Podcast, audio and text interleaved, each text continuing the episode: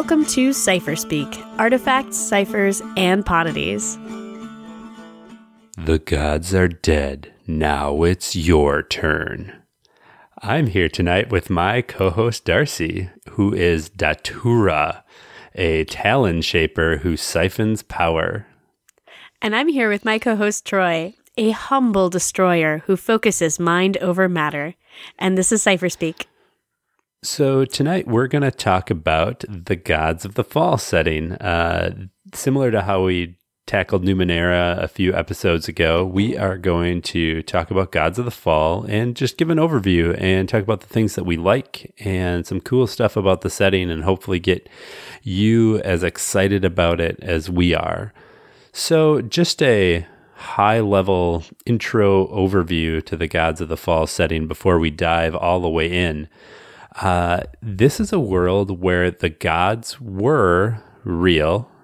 They might be coming back, uh, but they they were real and they watched over the world, and everybody knew they were real, and the, it was really a great place to live. Then Elanehtar floundered and fell from the sky and smashed into the world. Elanehtar is sort of like Mount Olympus. It's where all of the gods lived. So they were kind of all on board when it crashed, and they're now all gone. Uh, along with the kingdom of Cavazel, which was where uh, Elanehtar crashed. Uh, so, a, a huge cataclysmic event. And now the world is known as the afterworld, essentially after the fall. Um, and it is a grim, grim place set 42 years after the fall of Elanehtar. PCs in this grim, grim world play characters that start to realize that they have a spark of divinity within them somehow. They have powers that are eerily reminiscent of what the old gods, the dead gods, had. And as they start to realize their true destiny and fulfill their latent divine powers, they can start to take on the roles that used to be the purview of the old gods. Those gods can be good or bad, but there's certainly an awful lot of uh, grim darkness around for them to potentially save people from. So, uh, we thought that we'd just start out with by giving some examples of different kinds of pantheons that you could draw inspiration from. Because as PCs, you'll be picking dominions. So, what kinds of ideas or concepts or elements you are the god of. As the Cypher system often is, it's really open ended. And so, we wanted to give you some ideas of really different kinds of pantheons to draw inspiration from. First, I'm going to start with one that I don't know a ton about, but sounds really cool the Loa of Haitian voodoo uh, one of the Loa here is called the Baron Samedi. So the Baron Samedi looks really cool. So go look up pictures of him. Uh, he's generally the god or Loa or spirit of the dead and resurrection, but also has all these other associations and domains associated with them, uh, like disruption, obscenity, and debauchery, which is pretty delightful. Couldn't ask for much better than that uh, list of uh, things in your pantheon. I'm going to take one that's a little more traditional, and that is the Olympians of Greek myth. Here you have all these Olympians to pull from. Some of the big ones, you know, Zeus, who is sky, lightning, thunder, law, order, justice, all of those leader of the pantheon type things. Uh, his wife Hera has marriage and family.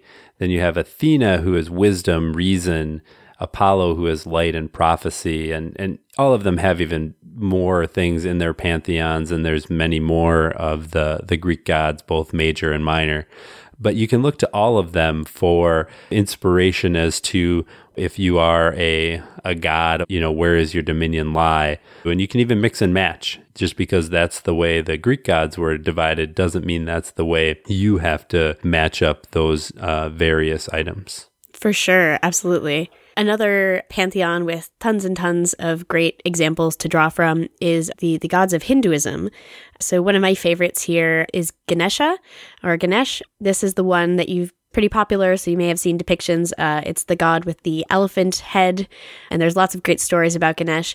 But what I like about Ganesha's uh, sort of domain is that you know he's depicted as the the patron of arts and sciences, the deva of intellect and wisdom. But one of his big things is that he is the remover of obstacles. So what I kind of like about this is that for a lot of the Greek gods, we can list, you know, you are the god of noun, noun, noun, and noun. Whereas like you can kind of get these these sentence fragments that you can also be god of, right? Which is pretty cool. So I think there's lots to to mine from Hinduism and uh, lots of really cool stories about those gods as well. Yeah, it's interesting to look at God's pantheons as having a little more active role yeah. than just, you know, a thing. So yeah, def- yeah. definitely interesting. Um, uh, the last one I'm going to uh, just touch on is there are tons of fictional pantheons out there. The Elder Scrolls series has a whole pantheon. Uh, for instance, Mara is the goddess of love and healing. You have all of the various D and D pantheons, Forgotten mm-hmm. Realms, Greyhawk, Dragonlance, all of them have their own sets of pantheons and their own sets of things that those pantheons stand for. So all of those are great, great places to go and see what kind of options you might have if you want to be a god of something. Mm-hmm. So, a little bit of background on the Gods of the Fall, how it came to be. It was part of the Monte Cook Games Worlds of the Cypher System Kickstarter that kickstarted in March of 2016. The book is written by Bruce Cordell and it was released in August of 2016. Uh, so this is kind of, I think, the second of Monte Cook Games really like what I consider their second wave of Kickstarters, where they really had like the first product of those Kickstarters almost ready to go. To me, that was just really cool that you know you backed a Kickstarter in March and you were already getting a piece of the product in August it was almost overwhelming, honestly. It was like, okay, I have all this stuff now. I wasn't really ready for it. It's, it's really cool uh, that they're able to turn all that around that fast. Mm-hmm. So, to play, you just need the Cypher System Core Rulebook and the Gods of the Fall book. The book has a lot of setting info, it's very heavy on setting, a handful of new descriptors, types, foci, as well as what other foci and descriptors from the Cypher System rulebook are applicable to the setting. Um, and then your standard, a bestiary, and then some glossary GM advice. The Kickstarter version had a double sided poster map. I can't remember if that's in all of them or if that was just a Kickstarter exclusive, I'm but it sure. is really cool. With that, kind of the background of what is Gods of the Fall, a few God ish ideas. Um, going to jump into some of our favorite things about the Gods of the Fall. So, the first thing I'm going to talk about is the seven prophecies, which is really core uh, to the setting. The seven prophecies were written prior to the fall by the god of destiny, Sudara it's really interesting that at the time that these were written, there was no real stock put in them because everything was going so great. And the prophecies talk a lot about redemption of law abiding things, liberation, and, and really kind of recovering from a lot of bad things that are happening. So when they were originally written, they were sort of not paid much attention to. But then the fall happened and most or all of the copies of the prophecies were thought to be destroyed, but now they just show up places. So it's kind of cool that a book just shows up with the prophecies I it. I love it. Yes. However, there is a, a group out there uh, called the Order of Reconciliation that is constantly hunting these books of fate, which has the prophecies, and they want to destroy them and anyone who has them. So I just really like that these books randomly show up and that there is a group that is out there trying to destroy them. Mm-hmm. Even before getting into like some of the prophecies themselves and all of the awesome things that they can do, I must love a campaign or a set of or an adventure arc set around trying to get to one of these new books of fate that has appeared before the Order oh, of Reconciliation man. can get to it. Before you've even realized you are have the divine spark or something. Right. You know, you just get hired. yep. Yeah. Like, and it could be a real, like, frustrating arc where you hear one, you try to go get it, but you don't get oh, there fast enough. man. enough. You know, and like that, that happens like two or three times, and then you finally built up to where the players are just like, we will do anything to get this copy. I really love that whole way that that that works. It's just super That's a good cool. hook.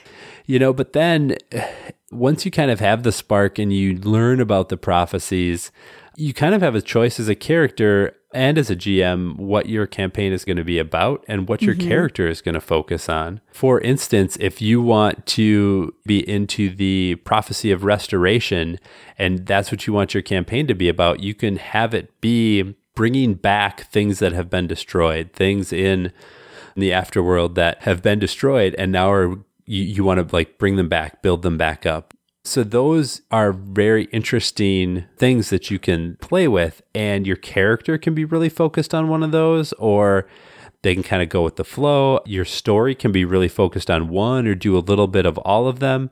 And basically, you're kind of doing your little piece to attempt to save the world. That's really what these prophecies have at their, their base. Yeah, it kind of sets the stakes very mm-hmm. well, I think. I just love that that's kind of a, a core thing of the of the setting. It it just is such an interesting hook to be able to build on and and drive things forward. So we kind of touched on this a little bit, but people and life in the afterworld. It takes a grim look at a world after an apocalyptic event. You know, it really points out that people who are cruel and look out for themselves and selfish have a much better chance of surviving that sort of event. And at least initially, yeah. Yep. And that's a lot of the mindset of of life in the afterworld. it's very, very grim and people kind of doing whatever they want and whatever they need to survive to some degree. it's essentially a pre industrial technology, you know, very much a fantasy type setting, but there's a lot of magic uh, kind of available to the people of the world. Even those who don't have the divine spark have some some magic available to them. Uh, so you know, to me, it, it felt not quite, but but similar to to Eberron, where you have a fantasy world and then you know a bunch of kind of magic permeating things. A lot of people live in the large metropolis areas. Frankly, they're not very nice places to live, but it's where people can can get mm-hmm. by. The book actually says that it's a little bit like Europe's Renaissance, except everyone is panicked and slavery, murder, and worse are rampant.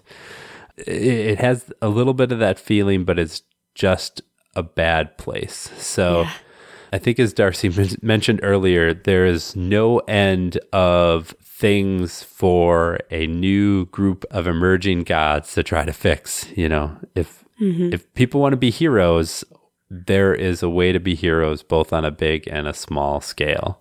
Definitely. Uh, one thing I would say with respect to sort of the darkness of this setting is, uh, in the book, it's sort of portrayed as the very worst that humans have been known to do, right? Like really bad stuff.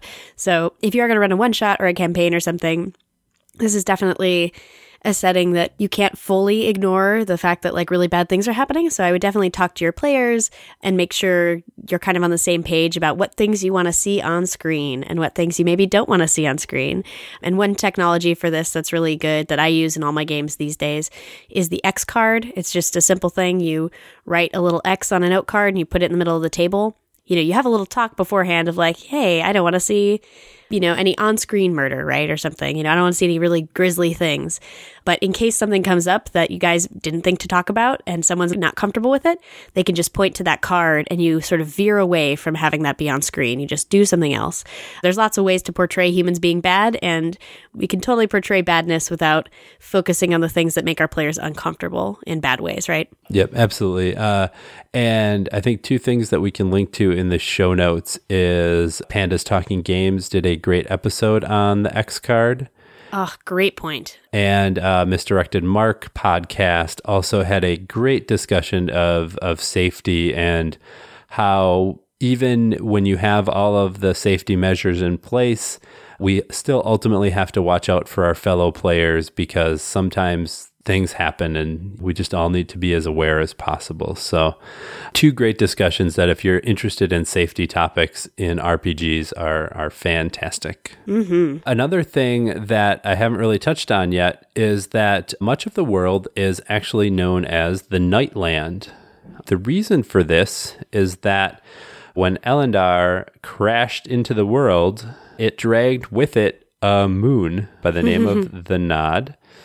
Essentially, it has blotted out or eclipsed the sun permanently. It doesn't move, it doesn't ever get out of the way. It is just always dark.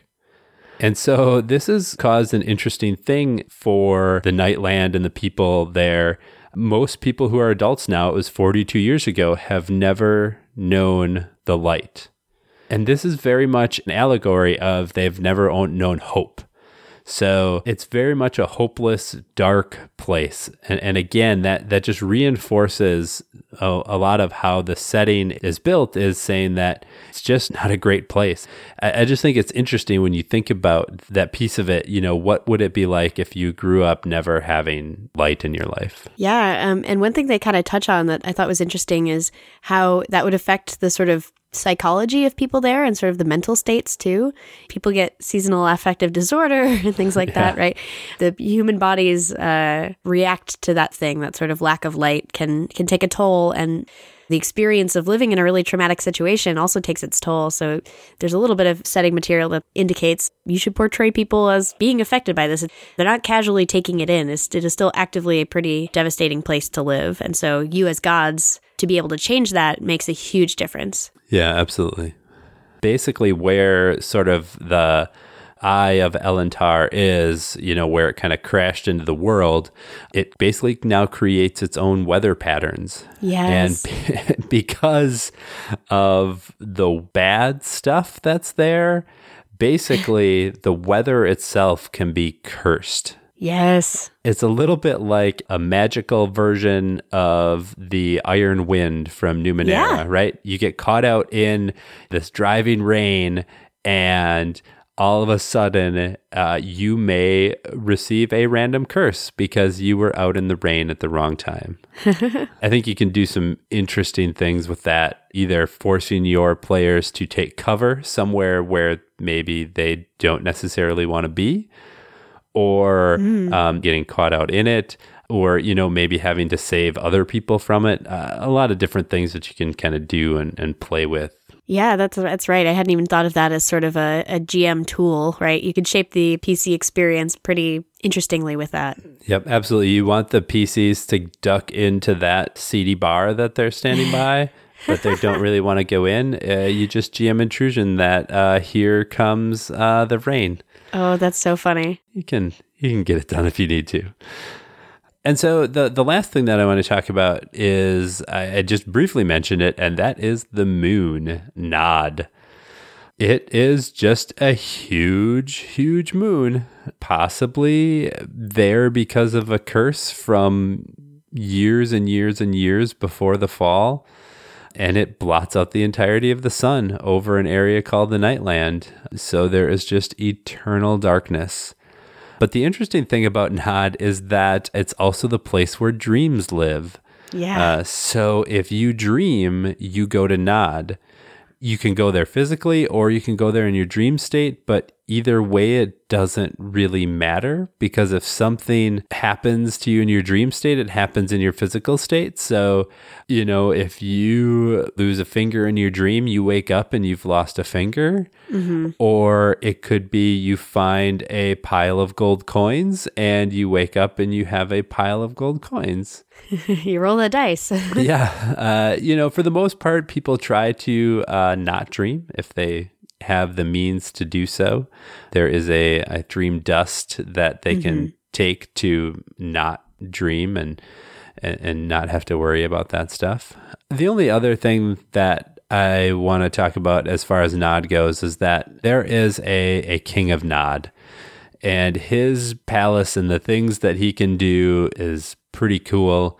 When I was reading through him, I was like, I want my players to encounter him someday just because I want to play him. Yeah. oh man, Nod is a great character and and weird landscape for players to potentially go to. And he just I mean, he basically he comes off as a great guy and really nice and very helpful, but essentially all he wants to do is trap dreams there so that he can feed off of them. Mm-hmm. Um, I love his his character and some of the cool things he can, you know, sit the people down at a never-ending feast so they just eat forever and be happy about it. That's kind of the the big highlights that I picked out of Gods of the Fall. I mean, there are a ton others, and I'm sure that Darcy is now going to share some of her favorites with us. For sure. There's a lot to love here. It is uh, for a little book that's packed full of great art and things. They they really did pack in a really evocative uh, setting and some cool mechanics too. And I mm-hmm. think there's a lot to love there. So I'm fortunate enough to be playing Datura, as I was introduced in in the episode. so um, I'm playing a character who um, is kind of like a spelunky Lara Croft Tomb Raider sort of person. I was leaving some ruins and a shadow followed me out, and so there's a lot of mystery there. And um, I'm starting to find out that I too have have godlike powers. So um, I'm really enjoying it, and I'm really enjoying interacting with the, the sort of character sheet has been doing for me. You know, I think how to mechanically deal with gods uh, is really interesting, and I think they do a really good job of it in uh, Gods of the Fall. And so they they talk about power shifts and things like that in this the Cypher System core rulebook, sort of how to represent you being really powerful at certain things, and those are dealt with well here. So I'm gonna bounce around some of the things I liked. You know, I think one important element is how they deal with magic items, right? It's a cipher system. What the heck is a cipher in Gods of the Fall?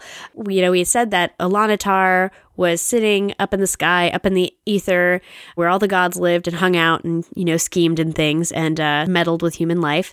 And then it crashed down 40 some years ago and it splintered into a whole bunch of pieces and, and these little shards. And so that there are these divine shards sitting around, also known as God's tears, and they can kind of take on different forms, but fundamentally they're little chunks of the world of the gods that have fallen to earth and are scattered around. And one thing I really like that it says in the book is that PCs can find these and they can use them and they work like ciphers as in other games. You know, they can restore pool points or let you do some weird ability or make you invisible. Lots of things they can do, right? But um, there's a rumor that if you liberate enough of them, so if you use enough of them, you will be returning the essence of Elanehtar back maybe into the ether. And what might happen if you reach some sort of maximum capacity there, Elanehtar may come back, or maybe something else will come back. But uh, I just thought that was a really cool campaign goal, too. Is like, all right, go find as many freaking ciphers as you can and use them all really fast and try to bring back Elanehtar. So, so that's what ciphers look like and kind of what they do. But of course, this is a cipher system. There are limits to how many you can carry around. So, in addition to the you want to use them because maybe you want to restore Elanehtar, the reason you don't want to keep too many around without using them is because you know, in Numenera, they sort of interact and, you know, the bad energies don't work well together. But in Gods of the Fall, if you have too many ciphers of these little shards, ravers come attack you, which is horrifying and amazing and much more like intense than just like a cipher malfunctions. So ravers are these uh, horrific husks of dead gods that all swirl around in the eye of Elanehtar and they sort of hang out where shards are and they are horrible and senseless and give you curses and are I still haven't read enough to know like exactly what Raver's deals are, and I don't think they're super well detailed, but basically they're horrifying creatures that are the husks of dead gods. And uh, if you carry too many ciphers on you, they come uh, try to kill you which is a pretty good motivator to use those ciphers, guys. there are artifacts too, and uh, these come across more like classic old magic items, right? And so, presumably, a lot of these artifacts are going to be things that were blessed by the gods that somehow didn't decay, or perhaps they're powered by something that is still stuck around. So, you get invisibility cloaks and magic swords and, uh, you know, things like that. So, you can lean on classic fantasy for that. So, I wanted to talk a little bit about your character's trajectory. As you're tiering up, like in any Cypher System game, you get XP for discoveries or GM intrusions. You use that XP to buy advancements, things like adding points to your pool and adding edge. So, you get those, those four steps of tier advancement before you go to the next tier. But in Gods of the Fall, you still have to do those, but you can't actually move to the next tier officially until you've completed a like godly obligation. It's sort of slowly doling out you getting comfortable with your godhood, right? Um, or getting comfortable with slash earning slash building yourself up as a god. One of the first things you do sort of around tier one is you're messing around as a PC who maybe is just starting to realize that they're kind of special and by the time you get to tier two, you have to have picked your dominion. That's, you know, what we were talking about earlier. Things like, I'm the god of blank. So I'm the god of war, of pottery, of messengers, rulership, hearth, things like that. Um, snails. Snails.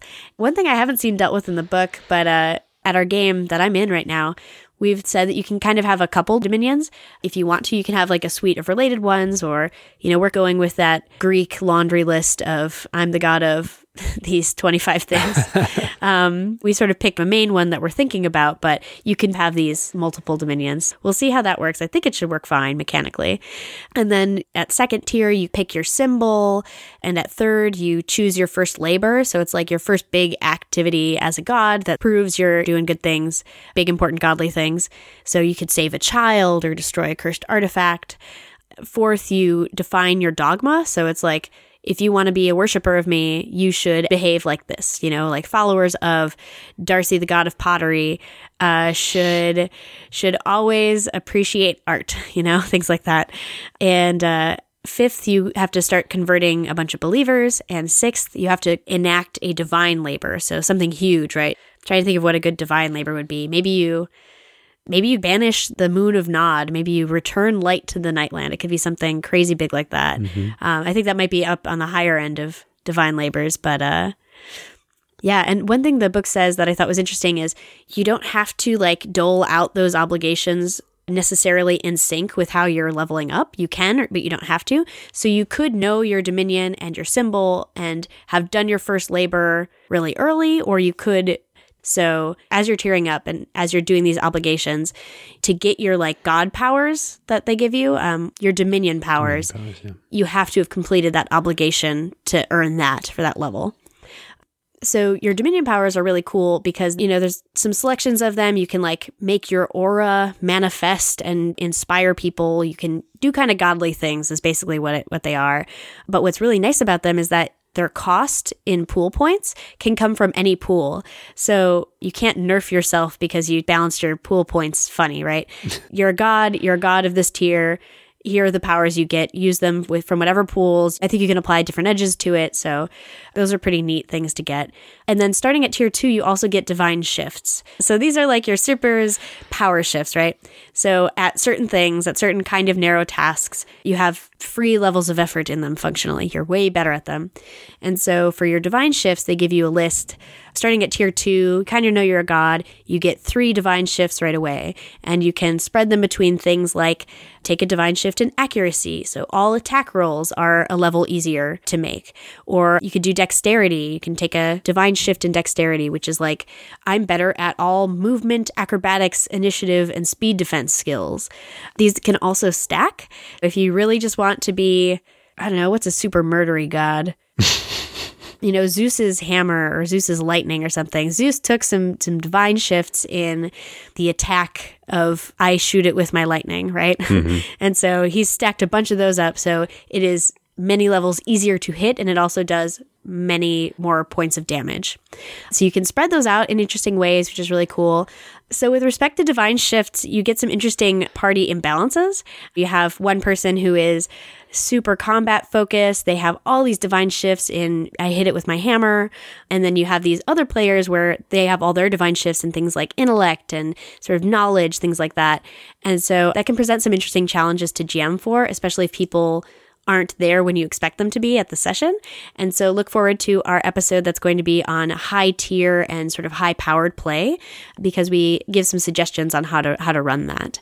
One thing I thought of, uh, and Troy, you can weigh in on this, especially with divine shifts, they give you a list of shifts that you can pick from But because the cipher system is really open about what kinds of skills you choose, most of these are related to skills. I almost think you can modify what kinds of divine shifts you have and, and think up some new ones at your table without breaking the game too much. I'm not sure what you think. Uh, yeah, I mean, I think that you can tailor those to whatever really makes sense.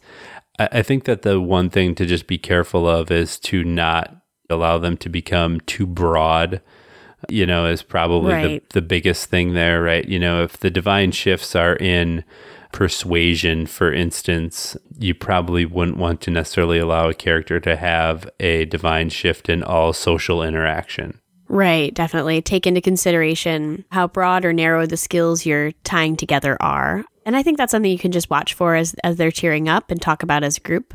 Yeah, I don't think it should be too game breaking, but um, that's the place where it would break if it is going to be game breaking. Yeah, yeah, but yeah, other than that, I think you have a lot of flexibility over what skills you want to provide or allow people to have. Mm-hmm. Yeah, so I've been enjoying the heck out of playing my character. We are just about to tier up to two, and so we had a really dramatic moment where someone got their tier two ability and did a cool thing. You know, and it feels very different from supers with all the obligations and, and things. I've been enjoying the heck out of the setting and uh, the mechanics of it too. So that's our little intro to Gods of the Fall. There's lots more to love. Any last words, Troy? Two things. I, I really love the whole tier dominion power advancement pieces. Uh, tying it to a character arc, I think, is a, a cool thing to do. And the other thing is, is that I wasn't hundred percent excited about the Gods of the Fall. You know, kind of during the Kickstarter. Mm-hmm. But once I kind of got it and seen just how dark it was uh, mm-hmm. and just it so much more interesting and evocative than I thought it would be. So I think it's a great setting and definitely really interesting to to run some adventures there. I've only played a one shot, so I definitely am interested in some more Gods of the Fall at some time in my future. Yeah, I would definitely recommend giving it a shot, even if its initial pitch didn't grab you, because this is a really neat setting. And I think there's lots to grab for other types of games too. Like the setting is very cool, even if people weren't becoming gods. There's lots of rich setting detail. There are bibliomancers. I don't think we've mentioned that. Yeah, I don't book, think so. Book sorcerers. Yeah. It's pretty yeah. great. Yeah, there's so much stuff. So, with that, uh, we can jump into our poddities uh, for this week. And uh, mine is actually, I think that we've mentioned him before, but Mark Plord has a blog, uh, Inspiration Strikes. And he did several post long series of Gods of the Fall content all kinds of great stuff for Gods of the Fall. Um, I know that Mark is really passionate about Gods of the Fall. He really likes a lot of the the the things about the setting. And uh, if if you want some extra stuff for your Gods of the Fall game or inspiration for a Gods of the Fall game, uh, Mark's blog and those series of posts are definitely a great place to to check it out. And we'll at least link to one or two of them uh, in the show notes, and you can find the rest from there. Yeah, for sure. I took a look at it today and he's he's even got kind of hacks or different takes on Gods of the Fall, but it's the Wild West and things like that. It's it Yeah. There's a ton of good stuff in there, so definitely go check those out. My poddity this week is a little personal shout out to Amankai Kugler. She's my GM for Gods of the Fall. I was a bad Cypher System junkie. I hadn't really read the book before I went into her campaign, and she really made that setting come alive um, and you know has integrated it all very well. And she's just a rock star gm i think this is her first campaign. She's going to be gming at gen con with contessa. She's also going to be possibly gming somewhere else. She's teaching belly dancing lessons and she's working with acrobatica infinity doing circus performances. She is a standout gm she is so good. So if you get a chance to be in one of her games definitely take it the first chance you get. She is wonderful. Um, i'm really grateful for getting so excited by her depiction of this world. So, yay. Thank you, Amankai. Nice. So that's our episode this week. Uh, thank you so much for tuning in. We always appreciate you listening. As always, you can reach us at, uh, or actually not as always, so new thing.